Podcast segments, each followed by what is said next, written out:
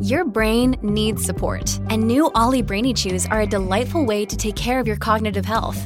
Made with scientifically backed ingredients like Thai ginger, L-theanine, and caffeine, Brainy Chews support healthy brain function and help you find your focus, stay chill, or get energized. Be kind to your mind and get these nootropic chews at olly.com. That's O L L Y.com. These statements have not been evaluated by the Food and Drug Administration. This product is not intended to diagnose, treat, cure, or prevent any disease.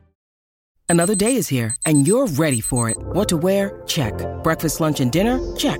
Planning for what's next and how to save for it? That's where Bank of America can help.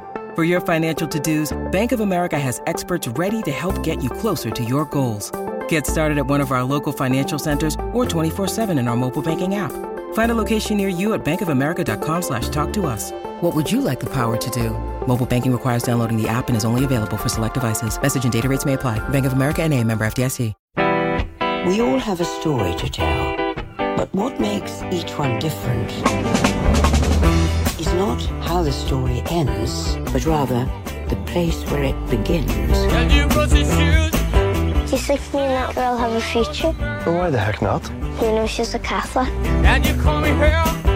Yes! You know who you are. Your buddy from Belfast, where everybody knows you. They look so.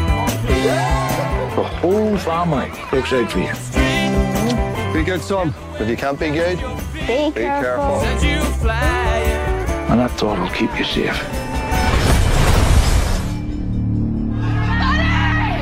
We're looking to cleanse the community. You wouldn't want to be the old man out in the street. You touch my family and I'll kill you. We're living in a civil war. This is the time to make a new start. My ma says if we went across the water, they wouldn't understand the way we talk.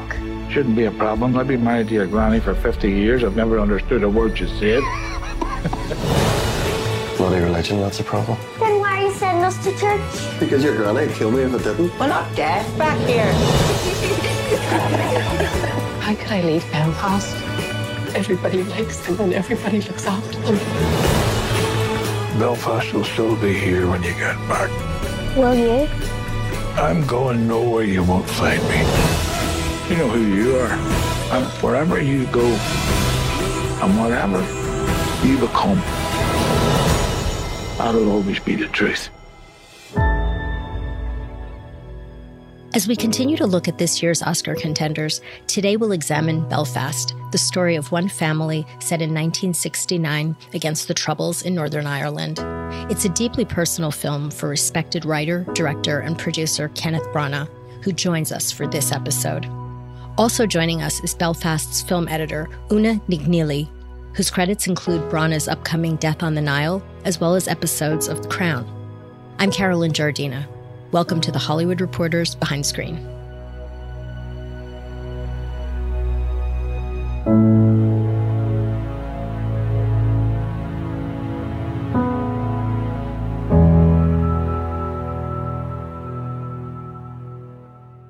So, thank you both so much for joining us. Thank you. Thank you very much. Well, let's start at the beginning. Ken, would you um, talk about the idea for your autobiographical story? Well, I mean, it's uh, as a friend of mine once put it about a writing project. It, it's been burning a hole in my head and my heart for the last uh, 50 years, and um, uh, it's just been a question of whether, across that time, a way of the story becoming more available to more people, stretching out beyond the narrow confines of uh, of my particular um, situation could be found. And I heard and was inspired by so many other stories across the years about other people who perhaps had moved countries or, or, or been forced to make big changes in their lives due to the sudden arrival of uh, violence. And um, I decided that finally, with, with the introspection that uh, the, the lockdown began to provide, that this was a moment when uh, it, it, could come out, but with no particular pressure. So I didn't write the screenplay thinking that I was going to make the film. I wrote the screenplay because I had to write the screenplay. And I knew that there would then come a very significant moment when I would share it with my brother and my sister, and their reaction would be key. Um, and if they liked it, I might start thinking about making it. And if they didn't or didn't approve, then I wouldn't. Um, it was as simple as that. and they were very um, they had very emotional reactions to the screenplay my brother and i argued about who in a pleasant way about whose stories was who because he thought i'd nicked some of his and and uh, he clearly had nicked some of mine and um, which a good intro into the sort of style of the film because you began to be reminded of how fluid memory is, you know. And so we just we we shared a bed for the first you know 12 years of my life, uh, so I think our, our memories were completely interchangeable. Uh, but he was thrilled to to go back there. I think it's been and and he came back for our uh, Belfast premiere, and um, and so did my sister, and she said. You know, she said to me, "You're the most private, you know, and, and sort of guarded fella I know, and here you are, you've outed yourself." um, as, uh, um, it's all it's all out there. So she was very surprised, also very uh, emotional. But I, from the moment when, as it were, the floodgates broke, it came out with some rapidity. But as I say, after decades of thought and through the lens of of understanding other people's stories a little and believing there was some some room for this one and now it was time to go back and visit the, that time uh, and those people uh, with a sense that there was a story here that, that, that traveled further. And Una, it was a personal story for your family as well. Uh, that's right. Um, so I'm from Dublin, but my dad is from Northern Ireland. And um, he, growing up, I always understood the complexities of Northern Ireland, and I was very much in tune with when I first read Ken's script about that those type of uh, relationships between the grandparents and the children and that beautiful language I think that Ken captured, which I think must be with your acting background. I, I can remember one of the first things I asked Ken when I read his script was how did he capture the vernacular of the people so perfectly because it sounded like my grandparents or my dad and his brothers.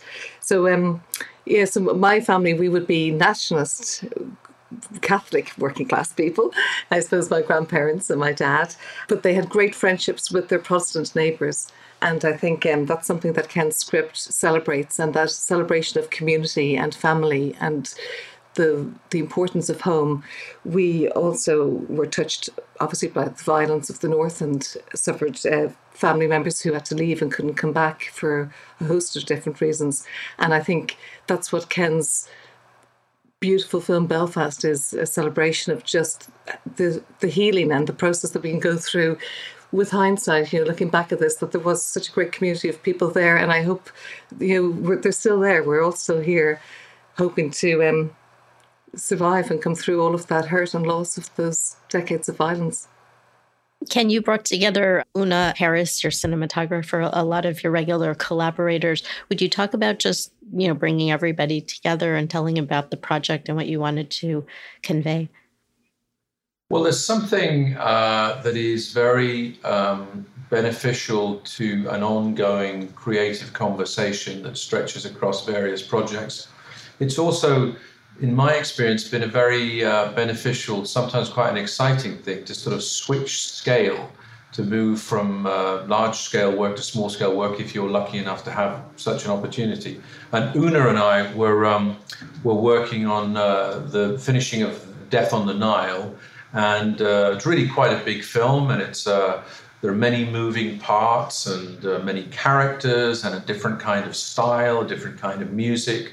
Um, but you know, you you exercise a lot of um, different kinds of muscles, and and we'd had this very valuable experience of prior to that doing another chamber piece, you might call it, in All Is True, uh, about the life of Shakespeare, a film made very swiftly on a low budget, but with a very sort of um, what's the word, a kind of uh, concentration on on the sort of laser specificity of performance, you know, and working with the great sort of crafts people and artists like Judi Dench, who sort of could, could paint such sort of beautiful colors in their performances and with great subtlety, and you have to respond in the same manner.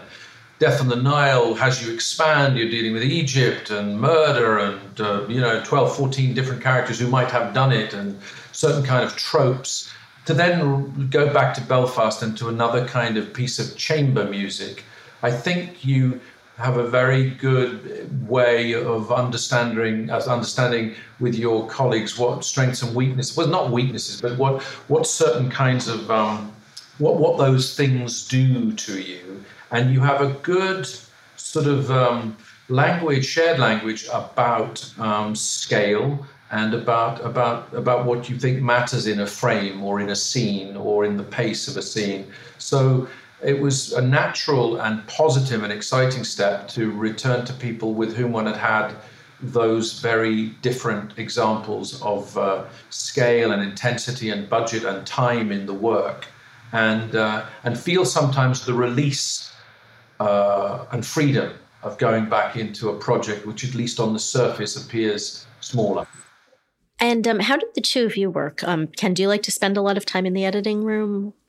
Well, to be honest, uh, no, not so much, um, because I suppose, um, well, a I like to see what you know the editor does, and and I work mainly with the idea that, at least in theory, my colleagues may disagree, but you're you're trying to empower people, and you want. I'm not an editor. I don't wish to be an editor. You know, I have a strong sense of how a, mo- a story might be told um, you know, uh, for what that's worth. It's my own particular judgment at any given time, but uh, I've never, I've never thus far taken to the idea of physically working out how I'd like to, you know, put, put a film together. But I'm, I've always had very good relationships with people who bring a different dimension. So I want to see their creativity, um, and I don't, on the whole, have any problem with quite big ideas coming my way. I'm usually, I'm usually fairly clear when um, you know what I'm after is is baked in or not baked in, but um, I tend to like to come back, uh, you know, at, at, at in gaps that allow me to see the difference and give me a, a, chance to walk away and have some perspective. This was different because we we edited remotely, and I had a, an, an Avid at my house and one of the things that was probably valuable was that uh, there was a ton of material, for instance, in the opening uh, montage of the city of Belfast in colour, the modern city of Belfast, there was an enormous amount of footage which I was able to go through uh, in the same macro detail, actually, that Una would have done anyway. But while I was doing that,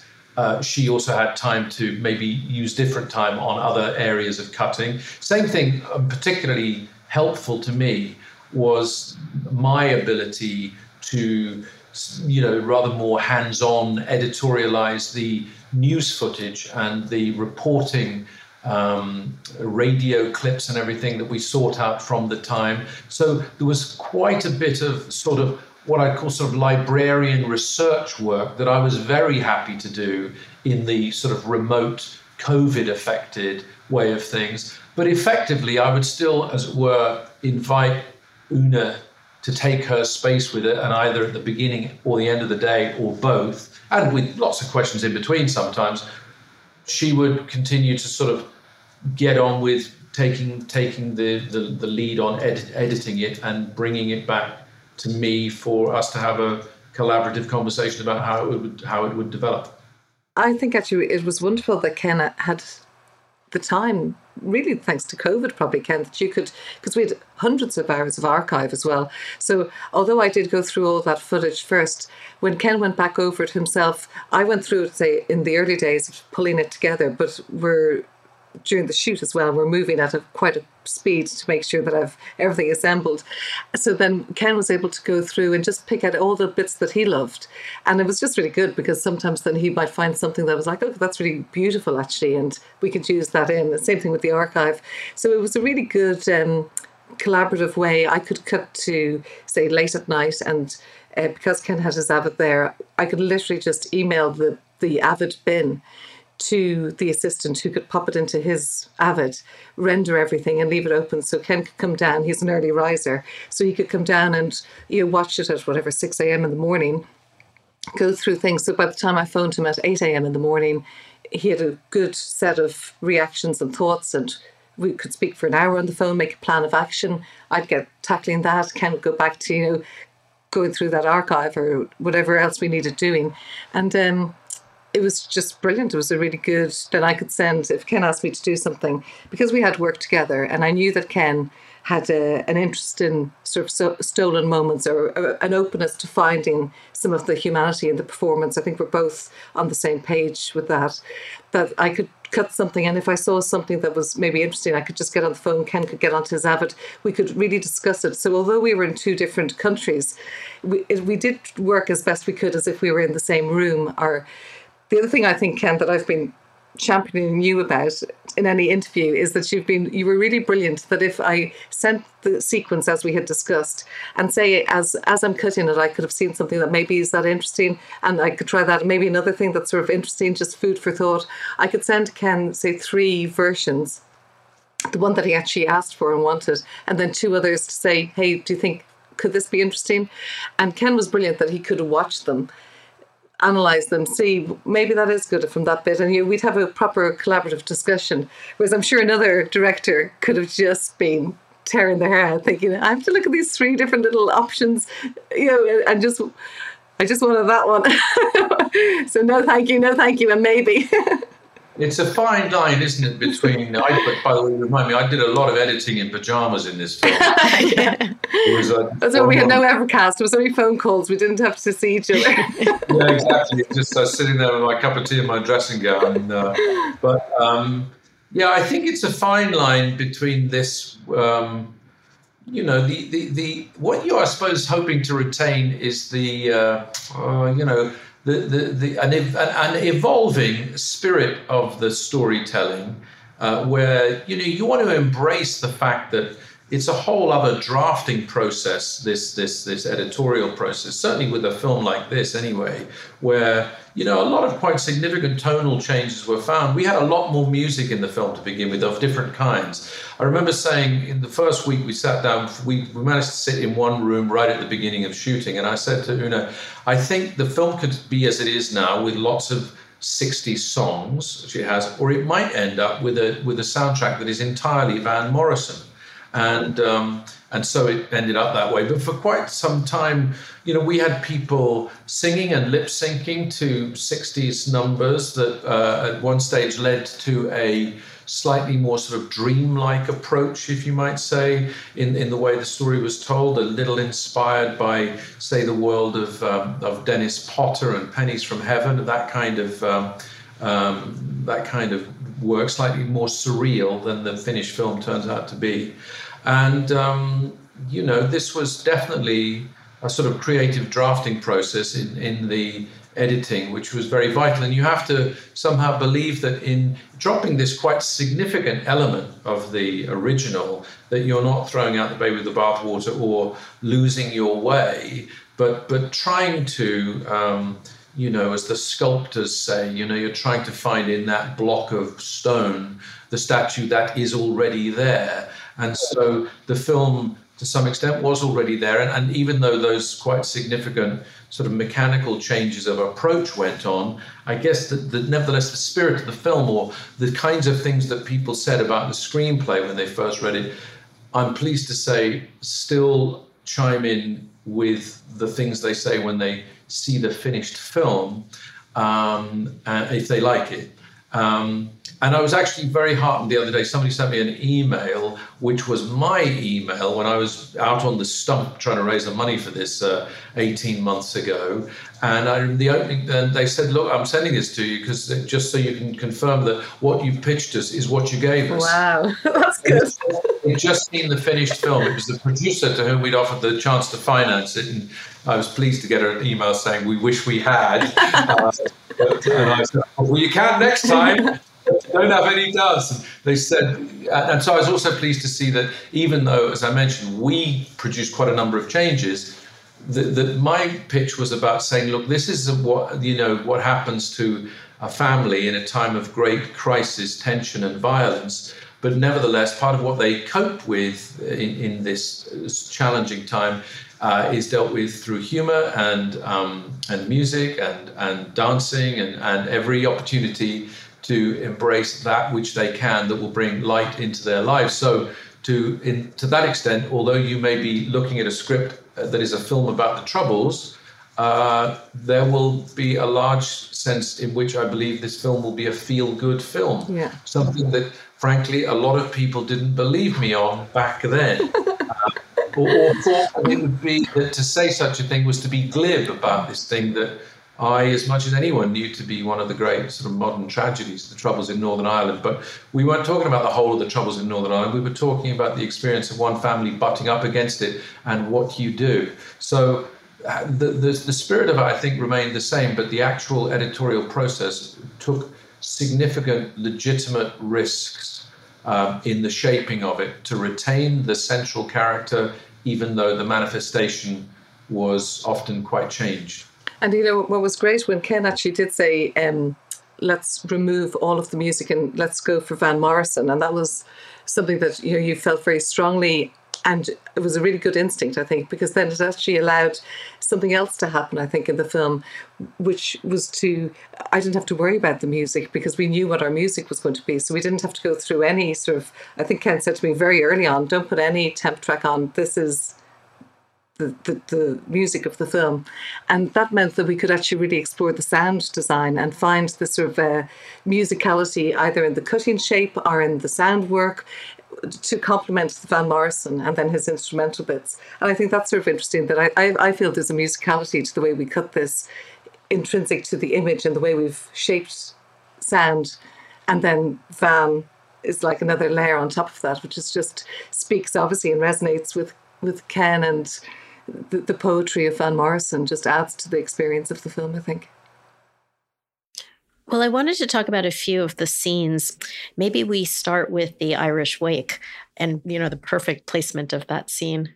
Well, um, uh, Una knows as much or more about Irish wakes uh, than I do. we always used to think in the north that they really went for it down south, but my my father in, in the top shot that that um, begins the sequence where we discover the loss of this loved one we see an open casket uh, quite simple casket's too grand a word for it but open coffin simple wooden coffin and at the side there's a, a that sort of um, ad hoc couch and uh, it was just a an expression of the the truth which was that my father slept in the same room as his father in the open casket for five days and nights. So we slept for five nights rather, while the community came and sort of paid tribute and had a drink and you know talked about stories about uh, pop, and um, you know it was. I remember my father always used to talk about that as being a very, very, very difficult experience. You know, to be in, you know, intensely aware of this loss through the physical proximity in a tiny house after this bizarre day of usual drunkenness from often a lot of repeat visitors who were after a, you know another free drink or may have felt that Pop owed them a few drinks because he did owe a few bob here and there. Um, and that when that uh, when eventually he was buried, you know the release was tremendous, and so we wanted in the film to. Uh, in, in terms of the, the way the story had progressed, to give a real anthemic catharsis at the end, uh, have people, as it were, jump up on their feet and sing and feel the music and tap their toes and just feel that sort of sense of wanting to embrace life that the Irish particularly do, but maybe most people who have ritualized ways of dealing with loss need to do. It's part of the human condition. You have to acknowledge it and feel it, and sometimes feel it very painfully and deeply, but then somehow assert life after it. Um, and so the wake in the movie here does so through uh, a song by the Love Affair called Everlasting Love, which is uh, lip synced to by Jamie Dornan, but uh, then sung alongside to by Jamie Dornan, who's now made it part of his travelling. there's, no, there's, no, public event or even private dinner you can ask Jamie Dornan where he will not jump into, which he does very brilliantly. And, and it lets all the characters talk in a different way, experience that beat, that profound loss, but that necessity to find a way forward through the simple but powerful mediums of popular music and dance and celebration and uh, family wildness. And um, after a film, a film like this, um, often in minor key naturalistic conversations, the sort of explosion of energy was sort of uh, critical. And uh, it's turned out to be a, a, sequence that I think people um, enjoy and identify with very much. Yeah. And it was um, when we were cutting it as, well, it was really important having this release after Pops has died, and knowing that they're going to leave Belfast. So, two great moments of loss and sadness. It was really important to give that emotional release, but also to have the subtext of um, Mom and Pa are going to be okay. And the way I think that, that Ken and Haris filmed it, and the way that Jamie and Caitríona performed it, you can just feel the look that Caitríona gives Jamie is just perfect as they're singing to each other. And you just realize after watching you an hour and a half of the the stress and the strain and the tension and the taxman to see these two people you know they love each other and they're going to be okay. And then we obviously end near the end of the scene we reveal little buddy with that beautiful face of jude hill just enjoying the love of his parents coming together. And you sort of know that the family is going to be okay. But it's sort of cut from the subjective point of view of buddy but you don't reveal that until really the very end from an editorial point of view when you need mealtime inspiration, it's worth shopping Kroger, where you'll find over 30,000 mouthwatering choices that excite your inner foodie. And no matter what tasty choice you make, you'll enjoy our everyday low prices, plus extra ways to save, like digital coupons worth over $600 each week. You can also save up to $1 off per gallon at the pump with fuel points. More savings and more inspiring flavors make shopping Kroger worth it every time. Kroger, fresh for everyone. Fuel restrictions apply. The whole cast was terrific. Ken, who was the most difficult character to cast? Ah, well, I suppose inevitably Buddy, because it felt as though if we couldn't cast that character well, we really couldn't make the film actually, because it would just it would fall apart. Um, so it was with some trepidation that we were in parallel prepping the movie, uh, whilst hoping that we would find the boy uh, 300 self tapes later, we we through a series of stages, um, Lucy Bevan and Emily Brockman, our, our casting directors, uh, with, with Carla Stronge's help in, in, in Belfast, found Jude Hill and also Lewis McAskie, Blaze's brother Will, and it was after some Zoom meetings and then in um, person in Belfast with some improvising that I met with him and just. Uh, you know, it wasn't it, it, wasn't a lightning bolt moment, but what I did realize was that here's here's somebody who can really listen. It was so critical when we were doing the improvising that was part of his sort of final audition, not just a sort of chemistry test with him and Lewis to see if they could feel like brothers, but also the capacity to film him listening and not feel that he was just waiting to say his next line, to feel as though in an improvised scene, words could change and he would change accordingly, that he could be present and in that moment. And also in that moment, forget that there's a big machine pointing at him. Uh, when we actually started shooting, the first couple of days were a bit nerve wracking because he did keep looking at the camera. Not not all the time, but he would sneak a little glance because he, he was tickled pink. He's a very smart lad and he was very intrigued by this process. He hadn't done it before. And often camera was in a weird place and people were moving around it. It does catch your eye, it takes a while to sort of ignore it. Uh, he's a very curious, uh, full of curiosity as a, as a, as a young man. Um, but once everybody else started to arrive, his first day or two was a lot of stuff just with him. Once other people started to arrive, you could see him latch on like a magnet to the interplay with him and the other actors, and um, and then he he found a way to sort of enjoy it and stay present and not and not acquire stress. Sometimes you know they get young actors can feel the pressure. You know we managed to keep that away from him, but he's got a great family and. Um, it was a great family, cast family as well. You know, they were very supportive and Judi Dench made a beeline for him in terms of trying to find a way to establish their own sort of on-stage rapport, on-screen rapport. Although she always is genuinely interested in people, so it's not just a kind of let me find a way to use this boy. Um, they they developed a very interesting friendship, and and uh, and and as as Jude did with all of them, he he was key. And whilst difficult to cast in the sense that it was intimidating to know that we couldn't really make the film without the perfect casting. It was also lovely, lovely, lovely to watch this kid blossom and to see him actually across this weird period of promoting the film. He stayed, those that head is still on those shoulders. He's still present. He's still finding it fun. He hasn't suddenly become madly precocious. We're all very proud of him for.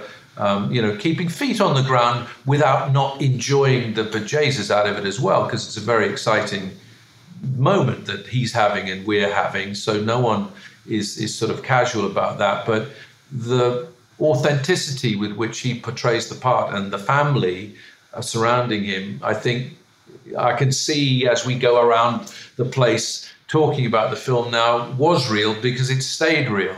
And in fact, um, I took Jude to, to, the football the other week, as you may know. He's I'm a Tottenham Hotspur fan, and that's clear in the film. Um, and Jude is a Liverpool fan, and I, I brought him over to uh, with his dad, and he came to watch Liverpool play Tottenham at Tottenham, and it was his first proper football Who match. Won? I did. it was uh, it was wonderful to see. It was just great to see how he. This is not somebody who'd become blasé because now he's the big star of a movie. Um, he was just loving the heck out of a, a day at the football, and uh, was um, it was a, it was a joy to be joy to be with him and his dad. So the reality of the connections that were made between that family feel as though they've they were real and they have lasted and they will last. Ken, who won? Uh, it was a 2 2 draw, which really was the right result. okay, okay. He would, been, he would, have been a very, very, very unhappy young man, I can tell you. He's a, He's a big, strong. Fan. He kicks every ball, as it were. We played a big football match between the crew, and we had to, you know, he took it very seriously. We had to take him very seriously. No patronising the little fella. He was. Uh, you know, tough customer and took it very seriously. It was fun, and he's a good footballer. And Joe, I think you did very well as well. When in the first week of shooting, Ken did a lot of those shots where you know he's walking with his dad through the beautiful wheat fields, or going through the little fence to school and back from school. So they were sort of good scenes for a, a young child who's starting to act to get used to the the act of acting without having to you know, do the big dialogue scenes yet. And then I, I can remember when I saw um, that little thing of the fence going through the fence each time. We kept we had a few more of them in, but we ended up just keeping two of them. But then at the end of the film, we used you know that space because one of the things that Ken's film struck me about is um, and the way he he the way you shot Jude, the way the clothes that Jude is wearing and the little satchel that's sort of ill fitting on the back of his shoulders as he's walking to Granny's. Is you know the Francis Ledwidge poem, uh, A Little Boy in the Morning? He shall not come and still I wait. He whistles at another gate where angels listen. And that's so near the end of the film, we use those the tail end of one of those shots of the fence, and then some beautiful shots that Ken had of, you know, where Pops once was with his saddle and with the curtain, and put very delicate sound on. So that also, I think, captured after the joy of the um, the wake, then the the beauty of just looking at this the places where the family will no longer thread because they're leaving Belfast and who knows when they'll be back and there's sort of a, a poignancy and a beauty to that as well. That was all from your first week shoot. I, I remember vividly just loving the way you had him going through that little fence each time. I also remember that this thing you were saying earlier about sound. Um, it was quite a strong discipline to not use any temp music, you know. And, and for me, it was very helpful because not only did it ultimately reveal the creative choice to stick with the great and the legendary Van Morrison, uh, not only for his existing songs, for the new song that he provides, and for the what I'd call the sort of mood music that that, that uh, punctuates the film, uh, but it allowed in not in not bringing. Um, you know any kind of existing pre-recorded music, even of Van's actually, to, to bear. I felt as though we kept we kept hearing the film freshly, and we also kept hearing the opportunities for sound. And one of the things that I've been very pleased to hear is that, um, you know, beginning with Úna and, and, and through the, the work on the sound of our great um, sound team from Denise, the recordist, through uh, Niv and James and Simon, um, the, um, the soundscape, I think, is something that people notice in a positive way, not in a way that yes. is sort of intrusive. I think you know the and, and we were able to hear and listen for it look for it and then find it whether it's the sound of an ice cream van in a, in a street away whether it's the sound of constant sound of boats leaving that great big industrial city and leaving the island of ireland like the titanic did you know all those years ago. And um, i just felt as though we took care and had time to let the parts of the film that were going to surprise us, even though they asked things of us um, by way of further directing them, uh, we allowed time for, for that which was going to surprise us in the film to reveal itself. And I feel as though the COVID side of our lives possibly let that happen in ways that were were were different. But I think that the single thing that we made ourselves do in a way was to stop and listen, um, uh, sort of creatively and literally. And uh, sometimes in the editing process in movies, you can find yourself rushing to get to a sort of a stage a little bit further along than might be right for where the rest of the work is. And then you have the dangers of falling in love with temp soundtracks, etc., etc., that then have to be sort of, um, you know, half, half reimagined. So I was proud that we hung on and that. So I think because I think a, a story of the city and a story of the characters is told very strongly through a very sort of bespoke soundscape that had many contributions. I think also the fact that uh, Ken shot owing to COVID in Surrey, it meant that even before principal photography, uh, Ken and I spoke, and I, I, was asking him what were the sort of subjective memories you had as a child, and he sent me an email with, you know, exactly that: the rag and bone man, the ice cream man, the constant trains, the ship horns. So we were pulling those already, myself and the assistants, before we even began filming so that that first week of shooting you know, we could begin to do a temporary soundscape until the sound team started proper to just flesh out so on that first friday of the first week of shoot ken wrapped at about seven. I think you were in twickenham by about eight and we stayed until close to midnight just watching the first week's work. And already it had you know that sort of beautiful sound for the bird or the train or whatever we were we were fleshing that out. So that also i think gave uh, as ken says a freshness to the thing. There was also moments like there's a, a, scene between father and older son where they have to discuss the fact that he's delivering milk bottles, which we now discover are, you know, the, the, the makings of petrol bombs. And, um, you know, in another life, it'd be easy to put a certain kind of music in there one thing we just decided eventually was just that it would be it would be church bells, um, and it was a really interesting process to see, of course, how many gazillions we we, we went at it. We went at it. Uh, on, on, a very specific level, right? North Belfast, where's the nearest church to this street? You know, so we did that, and we and we found that out, and we got those bells up, and we listened, and we thought, well, yes, fair enough, it's real, but are they right? And then, um, you know, it was just interesting to run through the gamut of church bells, which in themselves, of course, are not crafted um, pieces of musical score. And yes, we had control over the, the way and the length and the sound and the volume at which they pealed.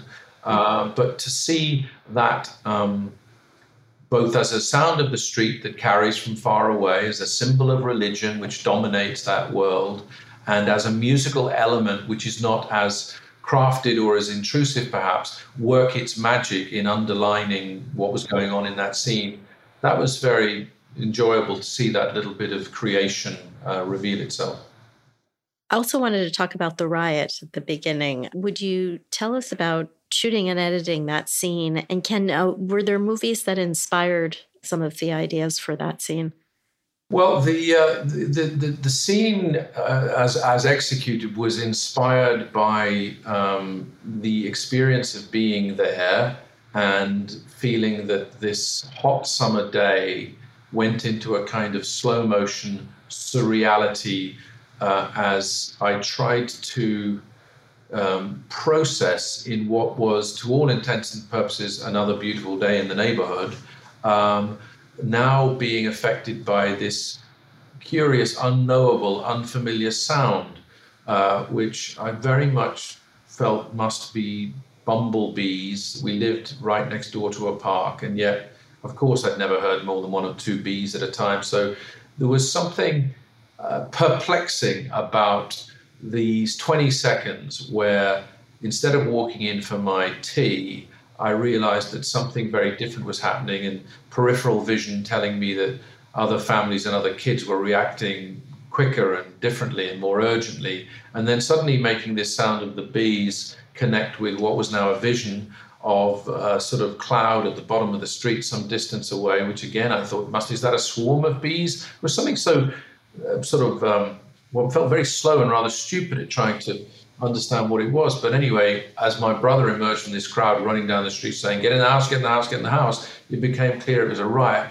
And from that moment on, I didn't really know what was going on. So I wanted the two things in the film the slow burn of um, conversion from a beautiful summer's day in a relatively harmonious working class street where the, the sort of bush telegraph of a mother standing on a step yelling a boy's name will get that information to him three streets away.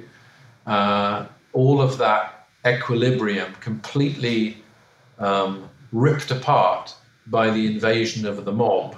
Um, and so I knew there would be this slow burn, hence the circular track which Haris Zambarloukos came up with. And then once the first petrol bomb had been set off, that we should film the whole action. Everybody on the set was in the was in that shot. Um, it was 360 degrees, so all the people who were playing the residents and all the people who were playing the rioters.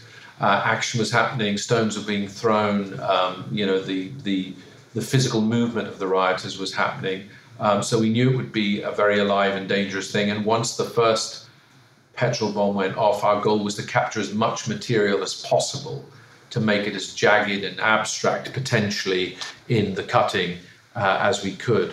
But it was, uh, we, we sort of put a lot of eggs in the basket of one complete all in one shot and then offered a lot of material to Úna to see if she could make this jagged, you know, caught in a washing machine spin dryer of horrible, uh, chaotic, furious activity um, make the audience viscerally connect with what's happening to this kid as he's picked up by a mother who now uses that plaything, silly, you know, trash can lid that was a as a pretend shield for him a minute ago, and now Jesus, a, a real shield as these, as uh, you know, in those cases, and it happened on the same day, three streets away. The first child died in the same, you know, hailstorm. Another nine-year-old boy happened to be a Catholic boy on that same day, um, because it was so, uh, it was entirely arbitrary. Life and death in that kind of situation could happen with one wrong blow, one whatever. So, as an editorial challenge, it was really quite a lot of material to dump in, uh, at Úna's door. But also, you know, she's a great, you know, artist with this kind of material. I know editing isn't just about doing things quickly and sharp cuts and energy, but it's important that that skill is available as well as the skill to understand how, how and when to hold a shot and support a shot that maybe, as many in our movie are, static and, and, and held. You know, it was just such a gift to be given a scene like that. I think um, I think Ken was very brave. I don't know if I said that to you yet, Ken, but I, I think you're very brave to. When I read his script, and I saw what the first riot was. Because obviously, in our family background, we would have been the Catholic working class people on those streets. Um, 13 years before 1969, my dad, at age 16, he's only a couple of years older than Will probably, had been a political prisoner. He'd been jailed at the time. There was a lot of internment and imprisonment of teenage nashes. So I, I sort of was aware when I was reading this, I just thought, wow, Ken is really brave coming from a, a, Protestant background to actually showcase what was happening on the streets and to have sort of the authenticity to show what actually happened on the 15th of August 1969. So I actually thought I thought it was uh, very brave. I think it's very brilliant that it, you've kept the name Belfast. That was my other thing that I, I was really hoping that there would never be a change of name because I think you've taken that name of that beautiful city and sort of reclaimed it again for itself. So I, I yeah, so when I was cutting it, I was thinking of all of those things. I was thinking of all those um, the the child Ken standing in the middle of the street with this thing coming towards them. So if it is the sort of Stanislavski style of editing, because I read his script, I, I, could see the words on the page, to to feel it and have that visceral nature of those people coming, warrior mother saving the child. And then I really liked the fact that actually Ken stepped the child onto the table, his younger self, but actually stayed with Ma, which I think again is really lovely change of point of view. That actually there were moments in this film it is wholly you know, Buddy's point of view, but there are moments where you gift the point of view to another member of the family. And on this occasion, you know, we come with Ma. She crawls across that that uh, dining room, living room area, and looks out the window and witnesses what the carnage outside. And then the fade to black with "Oh Holy God," that was in the script, and that was just beautiful. So it, it was a real it was a real pleasure to just embrace all that beautiful footage and just find a way of of weaving it together so that the audience could feel the fear and be like that little child on that street experiencing what he experienced. So ken in this uh, in this covid era as people are watching this film what do you hope people take away? I suppose um, the idea of uh, the necessity for tolerance i suppose um, all of this happened because you know, in in polarizing and becoming um, tribal, uh, hearing hearing cries that encourage people to do that. You know, in one day, uh, young Paddy could live next to young Buddy and be friends and have no issues. They're both economically in the same position with their families, got the same size of houses, they go to the same schools, you know, or they're, you know, and they you know, tolerate, respect, find amusing their different religions, but essentially they live uh, harmoniously. And then a couple of hours later, because different labels have been applied, that that no longer is the case, um, and it seems uh, ultimately uh, fruitless and and in the case of Northern Ireland, tragic that that was the case. We see in the world right now um, that that kind of polarizing impact is is is very prevalent. Um, and it's very easy for people to, you know, to encourage emotive responses to difficult situations where uh, understanding a contrary point of view, a conflicting point of view, uh, is hard to do. It requires effort, you know, and um, and we don't always want to apply that. And sometimes it's easier to stick with our tribe and and uh, and feel defensive instead of trying to understand what may be differences that you could respect, um, possibly celebrate, or even just uh, respectfully disagree with, but live alongside without um, without turning into violence. We've got enough to worry about and deal with it in our lives. There are so many other issues in our world without turning against ourselves in that way. So. I mean, I hope that people are entertained by the film and moved by the film, but I hope if there's a, something to carry away, it's the sense that uh, tolerance good, intolerance bad, you know, bigotry bad, uh, you know, harmony good. it's, a, it's a, maybe a simplistic message, but it's one that uh, uh, I feel um, we partly tell this story from a nine-year-old's point of view because I wanted the message to be as simple as that. and you I think you've done as well, which I think is really important. For me, it was vital when I read the script that I just knew I would you know so happy that Ken asked me to edit with him. It is just that fact, as you said, that the humanity of the people it was there. Sometimes the media themselves they polarized the discussion of the troubles, and actually there was great friendships between Protestants, Catholics, and Hindu, and there's many other religions in the north, and that celebration of the humanity of all of us, because we're only here a short time on this earth, so you treat each other well. And I think the film sort of celebrates that, that people did do that and looked out for one another and looked out for their neighbours. And that even did continue during the Troubles, but it's a lesser told story. So I'm really happy that Ken actually has told the story of this community and this family at that time in their lives and that little boy. Thank you both so much for joining us. Thank you. Thank you so much, Carolyn. Be good, son. If you can't be good. And if you can't be good, be careful.